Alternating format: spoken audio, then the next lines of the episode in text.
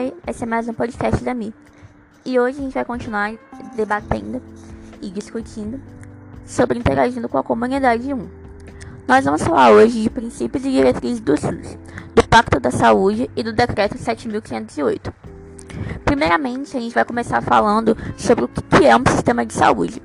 Um sistema de saúde, de modo muito simples, é um conjunto de agências e de agentes que vão ter é, a característica de promover a saúde é, para uma determinada população. Então, essas organizações é, vão integrar um sistema que vão fazer parte de um todo e com o objetivo de garantir a saúde das, dessas pessoas. Ok. E o que é necessário para ter um bom sistema de saúde? Um sistema de saúde de fato eficaz. É necessária uma boa estrutura, um corpo de profissionais competentes e presentes, né, diversificados, e uma gestão e uma administração bem feita. É, vale lembrar que nem todos os países são iguais esse sistema de saúde. Cada país vai ter sua particularidade. Mas a maioria dos países vão ter sistemas de saúde públicos e sistemas de saúde privado. Mas alguns países apenas alguns, não vão ter sistemas de saúde privados, só vão ter sistemas de saúde públicos, como por exemplo Cuba. E o que é o SUS? O que é o Sistema de Saúde Brasileiro? O que ele faz? A proposta do SUS ela está vinculada à ideia central de que todas as pessoas têm o direito de saúde. É, isso é garantido né, pela Constituição de 1988, mas a gente vai discutir isso mais pra frente. E esse direito, ele está ligado à cidadania. Não depende do mérito, não depende de pagar previdência, não depende de você provar que você é pobre, não depende se você é rico, é, não depende de filantropia, é, não depende de nada disso. A ideia é o seguinte: todo mundo, de maneira igual, é, mas também respeitando a equidade, tem direito à saúde. Ponto. É isso. Mas também vale lembrar que o SUS ele propõe uma sociedade solidária e democrática. E além disso, é, a nível de curiosidade, alguns fatores vão ser psicossociais é, em relação à saúde, que é o trabalho, lazer, renda, cultura, educação, condições sociais e moradia. Esses fatores eles vão ser bons em determinadas situações, mas também vão ser ruins em determinadas situações. O SUS na Constituição de, de 1988 é, foi gerado nessa Constituição. E mas a primeira coisa que aconteceu nessa Constituição foi o princípio da saúde. Então, lá no artigo 196 é dito que a saúde é direito de todos e dever do Estado. E essa conquista política e social, ela foi atribuída a diversas lutas e esforços compreendidos lá na reforma sanitária que eu citei no último podcast. É, vale lembrar que as instituições privadas elas também podem participar do SUS, mas de uma maneira complementar. O SUS ele pode contratar serviços terceirizados dessas instituições particulares, mas isso a gente vai discutir mais lá na frente. Agora a gente vai entrar dentro, vai mergulhar dentro do universo da Constituição Federal de 1988. E vamos discutir alguns artigos. O primeiro a gente já discutiu, que é o 196, que diz que a saúde é direito de todos e dever do Estado. Esse artigo, ele garante medidas políticas sociais e econômicas que visam a redução de risco de doença de outros agravos e o acesso universal e igualitário às ações e serviços para sua proteção, promoção e recuperação. Isso tanto para brasileiro, tanto para estrangeiro que esteja residindo no Brasil. Temos também o artigo 197, que diz que é, é de relevância pública as ações e serviços de saúde, cabendo ao poder público dispor nos termos da lei sobre sua regulamentação, fiscalização e controle, devendo sua execução ser feita diretamente ou através de terceiros e também por pessoa física ou jurídica de direito privado. que, que é isso? Diz que o SUS, a saúde, ela deve ser regulamentada, fiscalizada e controlada. Isso vai ser totalmente definido lá na lei 8042, que vai ser a lei que vai controlar o SUS, regulamentar e fiscalizar. Falando sobre iniciativa, o SUS ele tem três tipos de iniciativa: a pública, normal que a gente já conhece, a filantrópica e a particular, que é como eu falei, em caráter complementar. Se precisar, se o SUS estiver superlotado, ele pode contratar hospitais particulares, clínicas particulares, de uma maneira terceirizada. E aí, o que essa Constituição faz? Essa Constituição, ela vai determinar, mas ela não vai dizer como esse SUS vai ser regulamentado. É, quem vai dizer de fato como que vai funcionar o SUS é a Lei 8.080. Continuando na vibe dos artigos, a gente também tem o 198, que vai dizer que as ações e os serviços públicos de saúde entregam uma rede regionalizada e hierarquizada e constituem um sistema único, organizado de acordo com as seguintes diretrizes: 1. Um, descentralização com direção única em cada esfera de governo. 2. Atendimento integral, com prioridade para as atividades preventivas, sem prejuízo dos serviços assistenciais. 3. Participação da comunidade. E o artigo 199 vai falar que a assistência à saúde é livre à iniciativa privada. O artigo 200 ele vai tratar das competências do SUS. Ele vai falar que ao Sistema Único de Saúde compete, além de outras atribuições, nos termos da lei, 1. Um, controlar e fiscalizar procedimentos, produtos e substâncias de interesse para a saúde e participar da produção de medicamentos, equipamentos imunobiológicos, hemoderivados e outros insumos. O que é um pouco contraditório, porque a Anvisa só vai ser criada em 99, mas tudo bem. É... Inciso 2.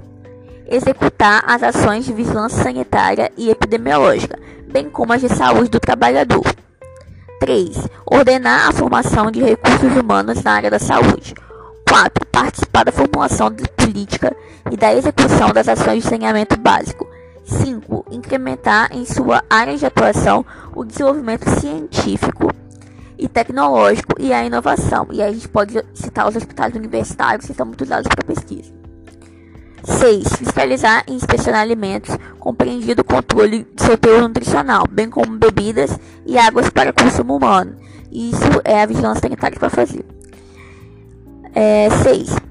Participação do controle e fiscalização do produto, transporte, guarda e utilização de substâncias e produtos psicoativos, tóxicos e radioativos. Esse é o 7, na verdade. 8.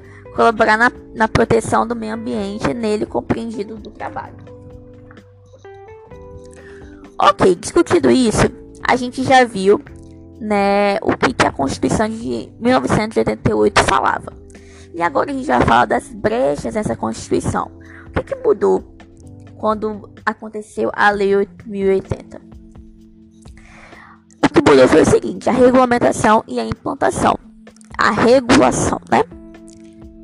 O Sistema Único de Saúde foi regulamentado pela Lei número 8080 de 19 de setembro de 1990. Ok? O que essa lei vai fazer? Ela vai promover proteção, promoção e recuperação da saúde. Ela vai discutir sobre a organização e o funcionamento dos serviços. Ela vai falar também é, que o SUS ele vai trazer princípios colocados é, em relação à ética, em relação à sociedade, para guiar esse sistema. Quais princípios são esses? Esses. A universalidade, que todo cidadão brasileiro tem direito de usar os serviços do SUS a equidade, que quer dizer que os serviços devem ser ofertados de acordo com a necessidade de cada cidadão, de cada população, com justiça social. Vai falar também de integralidade, que os serviços devem ter foco na prevenção de doenças, na promoção da saúde, na cura, na reabilitação, atendendo às necessidades de saúde da população como um todo. E quais que são os marcos, então, desse sistema de saúde, meu Deus? Primeiro marco, a reforma sanitária. Segundo marco, a Conferência Nacional de Saúde. Terceiro marco, os artigos que eu acabei de falar da Constituição de 1988, o artigo 90, 196, 197, 198 e o 200. O quarto marco, a criação do SUS. E o quinto marco, a Lei 8080, que vai ser o estopim para mudar tudo. Ela que vai direcionar tudo, que vai descrever como o SUS vai funcionar de fato. É a lei mais importante do SUS. É a lei orgânica do SUS. E essa regulamentação e implementação é, vai falar que vai né, determinar que é, agora é, não vai ser mais tudo dependente do governo. Vão ter três séries de governo que vão controlar. Vai ser o governo federal, estadual e municipal que vão controlar. O municipal ele vai controlar a atenção básica. Ele vai dar o primeiro é, atendimento, né, o atendimento primário, que é aquele atendimento de prevenção, de promoção da saúde. Vai é, caber ao órgão estadual o atendimento secundário, um atendimento de mega complexidade, um exame, hemodiálise. E vai caber ao órgão federal é, um atendimento de alta complexidade, por exemplo, um transplante, transplante de órgão. E é, essa lei vai seguir é, toda a, a regulamentação que ela mesma propõe, mas não só ela. E quais são os princípios que compõem o sistema? A gente tem instituições de pesquisa, institutos de controle de qualidade, laboratórios farmacêuticos, agências reguladoras, laboratórios de análises clínicas, serviços de assistência direta à saúde e escolas técnicas. Ok, visto isso, nós vamos discutir agora os princípios e as diretrizes do SUS. Os princípios e diretrizes do SUS vão ser baseados nas duas leis que eu citei, que são muito importantes. A Lei 8080, que é a que estabeleceu regras para a organização e gestão do SUS, e a Lei 8.142, que dispõe sobre controle social e repasse de verbas para os municípios. E aí, dentro desses princípios que eu falei, Quais que são os princípios doutrinários do SUS? O primeiro princípio é o da universalidade, que diz que todo cidadão brasileiro tem direito à saúde, sendo o Estado provedor dos serviços.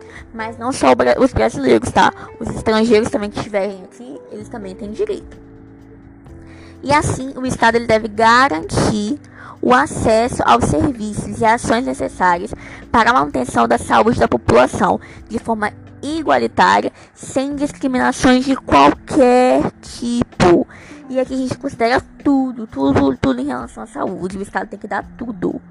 Mas se ele não tiver como, não tiver condições de dar, ele tem que ofertar mesmo se ele não tiver. Como assim, Mirelle?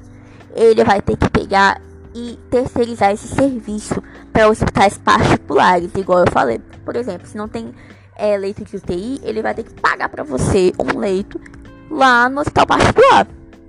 E se ele não fizer isso, ele pode levar uma multa. O segundo princípio doutrinário do SUS é o da integralidade, que fala o que? O princípio da integralidade fica claro que as ações dos serviços de saúde devem ser articulados como um todo. Como um todo, todo, todo. E também é, tem foco principal na prevenção das doenças e promoção da saúde, sem prejuízo das ações de recuperação da saúde e reabilitação.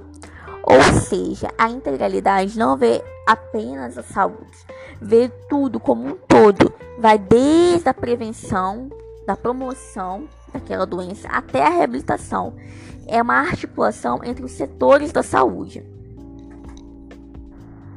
E aqui a gente traz uma comparação muito legal sobre quatro, é, quatro promoções da saúde. a gente traz uma coisa muito legal sobre quatro tipos de situações que acontecem no sistema de saúde.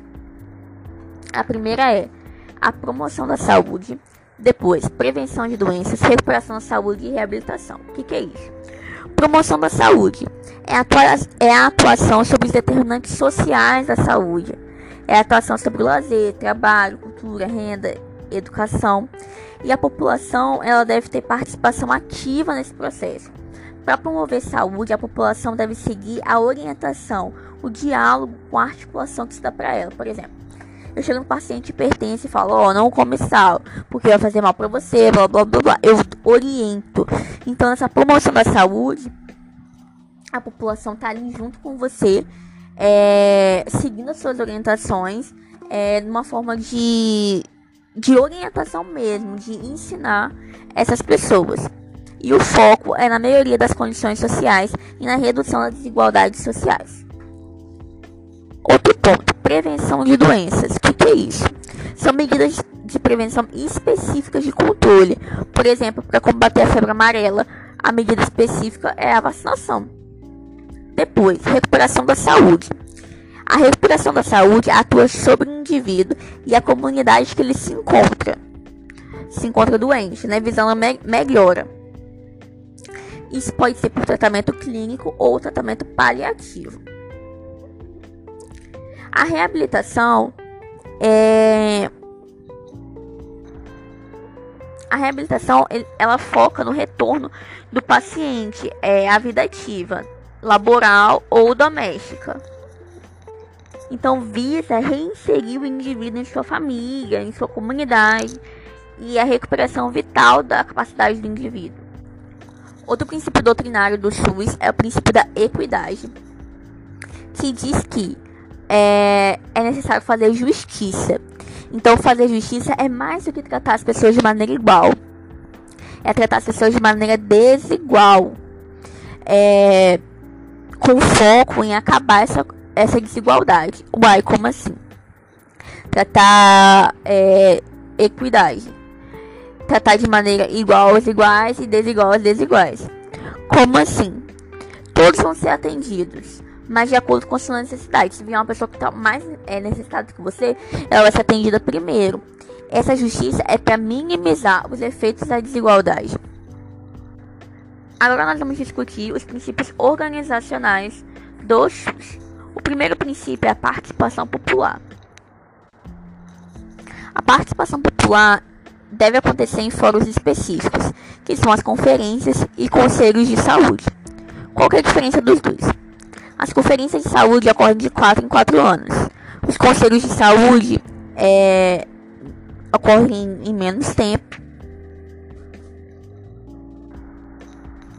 As conferências de saúde são obrigatórias e são municipais, estaduais ou nacionais. Já os conselhos não são obrigatórios. Esses conselhos de saúde eles são importantes para discutir o que está acontecendo ali naquela sociedade, é, naquele local, né?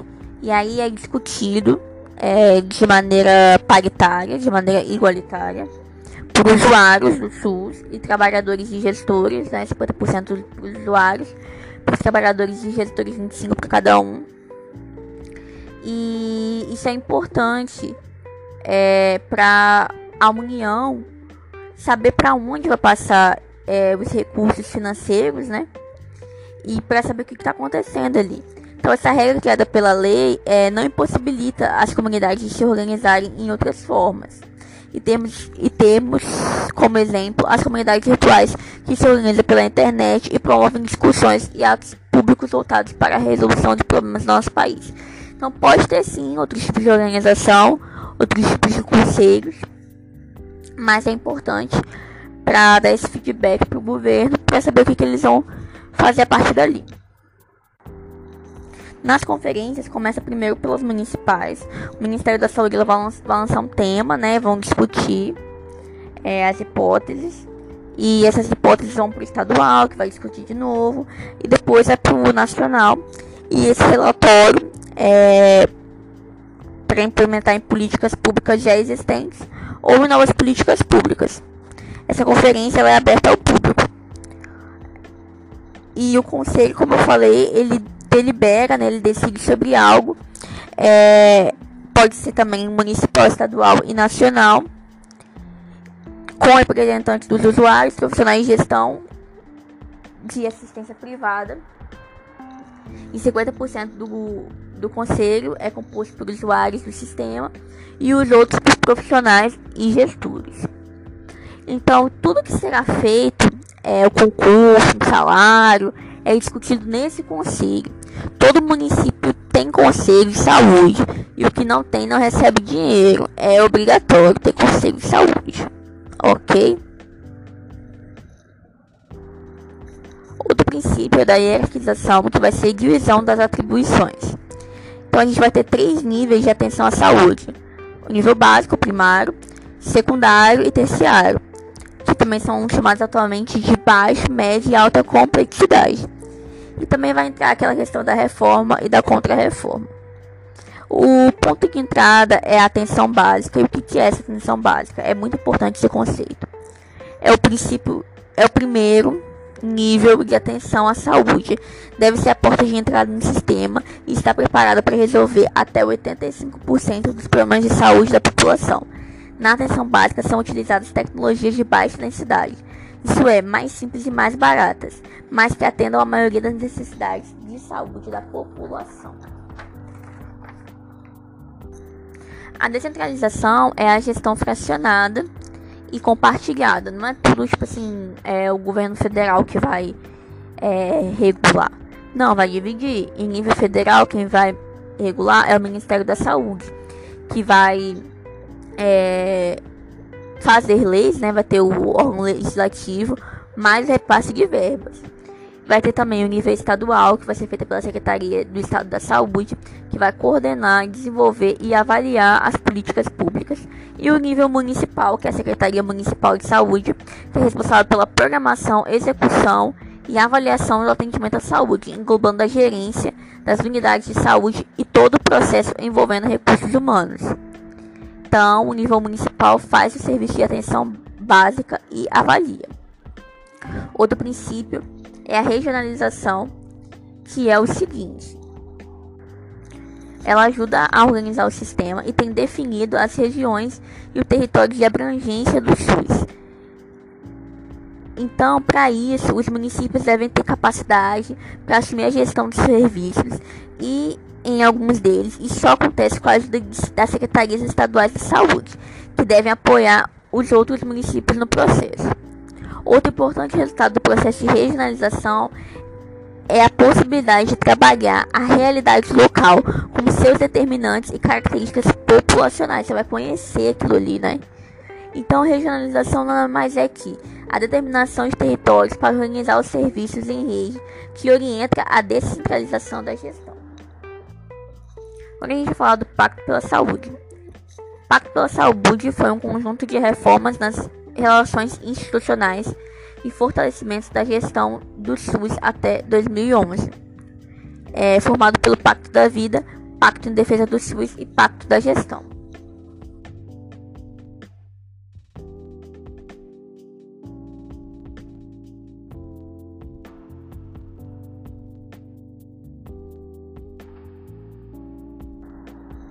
Pacto em Defesa do SUS, já fala o nome, né? é, é um pacto para expressar os compromissos entre gestores do SUS com a consolidação da reforma sanitária brasileira, explicitada em que defender os princípios do Sistema Único de Saúde estabelecidos na Constituição Federal. Pacto da Gestão vai focar em ter uma gestão de qualidade. Então vai ser dividido em dois pontos: as diretrizes e as responsabilidades sanitárias. E aí o que vai acontecer? é, eles vão levar em consideração a descentralização, a regionalização, o financiamento, né, que é sempre abaixo, mas com boa administração dá para você gastar esse dinheiro de maneira inteligente. Vai levar em consideração também o planejamento e programação de curto, médio e longo prazo, a regulação, controle de vagas e fiscalização.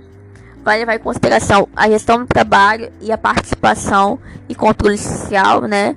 melhoria dos trabalhadores, é levar em consideração cursos, né, cursos do ESUS, e também educação na saúde, é, que vão trabalhar para melhorias no SUS. Então, o que é esse pacto da gestão? É ter uma gestão de qualidade, investir mesmo para ter uma gestão de qualidade é, nesse sistema. E aí, agora a gente vai falar do decreto 7.508, que esse decreto ele re regulamenta né, a Lei 8080 de 1990 para dispor o quê? A organização do SUS, o planejamento da saúde, a assistência à saúde e a articulação interfederativa e da outras providências. O que, que é isso? É, o município ele articula com estados e com outros municípios para é, poder se desenvolverem juntos.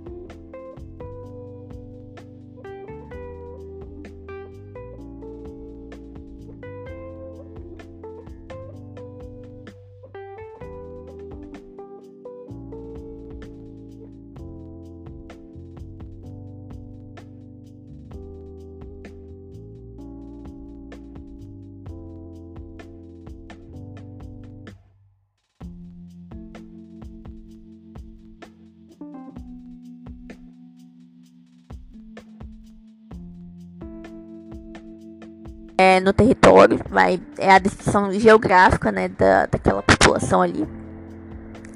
Também vai levar em consideração rede de atenção à saúde, que é conjunto de ações e serviços de saúde articulados em níveis de complexidade crescente, com a finalidade de garantir a integralidade da assistência à saúde. E também vai levar em consideração, por último, o protocolo clínico e diretriz terapêutica, protocolos que servem de guia para os profissionais, para como que eles vão tratar os pacientes. E é isso, muito obrigada.